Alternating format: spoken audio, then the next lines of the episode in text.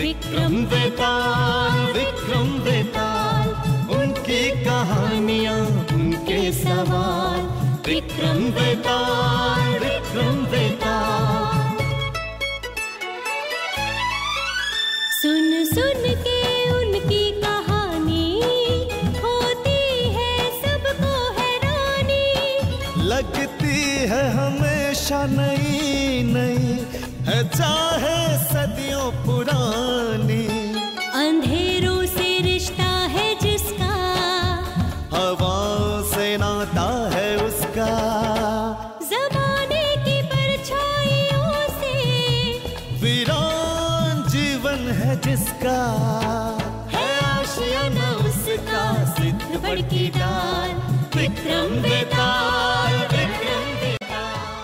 श्रोताओं इधर राजा विक्रम का मौन टूटा तो उधर वेताल सिद्ध बड़ के पेड़ पर वापस जाकर उल्टा लटक गया। राजा विक्रम एक बार फिर वेताल को अपने कंधे पर लादकर मंजिल की दिशा में बढ़ा।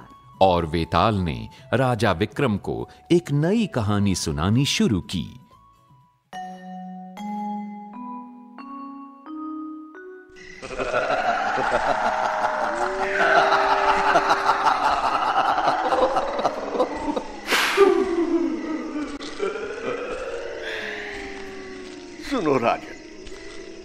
चंपापुर नाम का एक नगर था, जिसमें चंपेश्वर नाम का एक राजा राज किया करता था। चंपेश्वर के त्रिभुवन सुंदरी नाम की एक पुत्री थी। त्रिभुवन सुंदरी जब बड़ी हो गई तो राजा उसके विवाह के लिए चिंतित रहने लगा।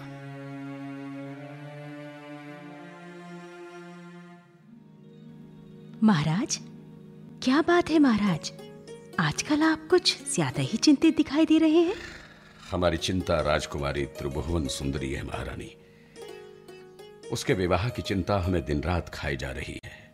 ओह देखिए महाराज जब संयोग होगा भाग्य में होगा तो उसका विवाह भी हो जाएगा। लेकिन राजकुमारी को ही कोई पसंद नहीं आ रहा।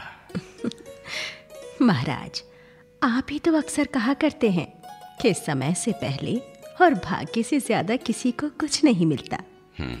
बस यही मान लीजिए राजकुमारी के भाग्य में अभी विवाह का योग नहीं है। लेकिन फिर भी एक प्रयास हम करेंगे अभी। राजकुमारी को समझाने का प्रयास। ठीक है महाराज आप भी समझाइए और मैं भी समझाऊँगी। उसकी पसंद नापसंद के बारे में पूछने की कोशिश कीजिए जरा। ठीक है।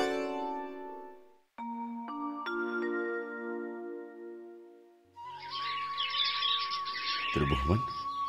जी पिताजी। बेटी आज तक तुम न जाने कितने रिश्ते ठुकरा चुकी हो। मैं आज तक ये नहीं समझ पाया कि तुम्हारी पसंद है क्या। कैसा जीवन साथी चाहती हो तुम? ओफो पिताजी आप हर समय हमारे विवाह के पीछे पड़े रहते हैं। बेटी जब हमें कोई पसंद आएगा तो हम आपको बता देंगे। राजकुमारी क्या अच्छा होगा यदि हम तुम्हारा स्वयंवर रचाएँ? हर देश के राजा और राजकुमार को स्वयंवर में बुलाएँगे।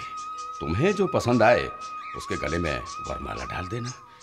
नहीं पिताजी। अरे। स्वयंवर हमें जरा भी रास नहीं आता। क्यों? हाँ यदि आप चाहते हैं कि हमारी पसंद का लड़का हमें शीघ्र मिले तो आप कुछ दिन शांत बैठ जाइए। अब देखो राजकुमारी कल चार लड़के आने वाले हैं जो रूप बल और ज्ञान में बढ़ चढ़ कर हैं। हम चाहते हैं कि कल उनसे तुम मिलो। और हमें विश्वास है कि तुम्हें अपने लिए उनमें से कोई लड़का अवश्य पसंद आएगा। अच्छी बात है पिताजी। आने दीजिए चारों को। उनसे मिलने उनके गुणों को जानने के बाद ही हम अपना निर्णय देंगे। ठीक है बेटी।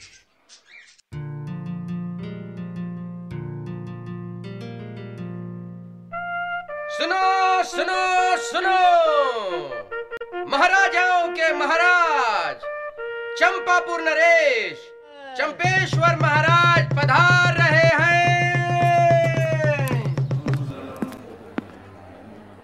राजकुमारी यही हैं वो चारों जिनके विषय में कल मैंने तुमसे चर्चा की थी। लेकिन पिताजी ये चारों तो मुझे साधारण युवकों की भांति नज़र आ रहे हैं। क्या कोई विशेष गुण है इन चारों में? अभी पूछते हैं बेटी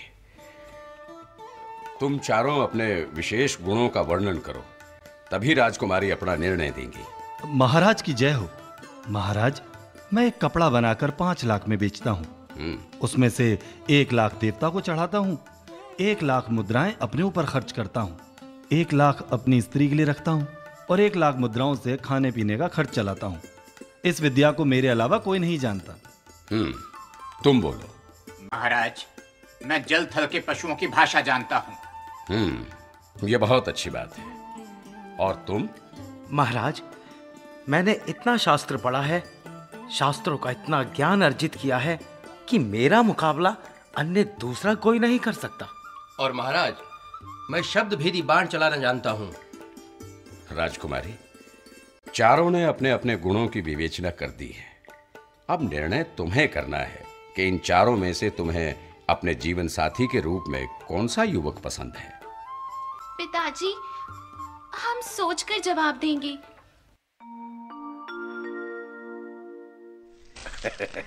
राजन अब आप बताओ कि राजकुमारी उन चारों में से किसे मिलनी चाहिए? अगर मेरे प्रश्न का उत्तर जानते हुए भी नहीं दोगे तो आपके सिर के टुकड़े टुकड़े हो जाएँगे।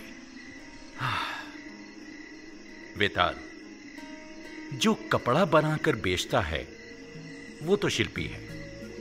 जो पशुओं की भाषा जानता है, वो ज्ञानी है। जो शास्त्र पढ़ा है, वो ब्राह्मण है।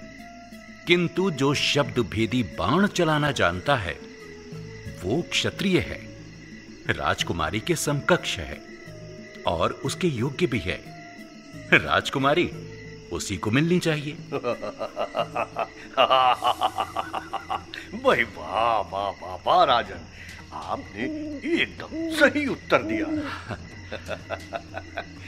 लेकिन राजन बीच रास्ते में ना बोलने की शर्त भी तोड़ दी।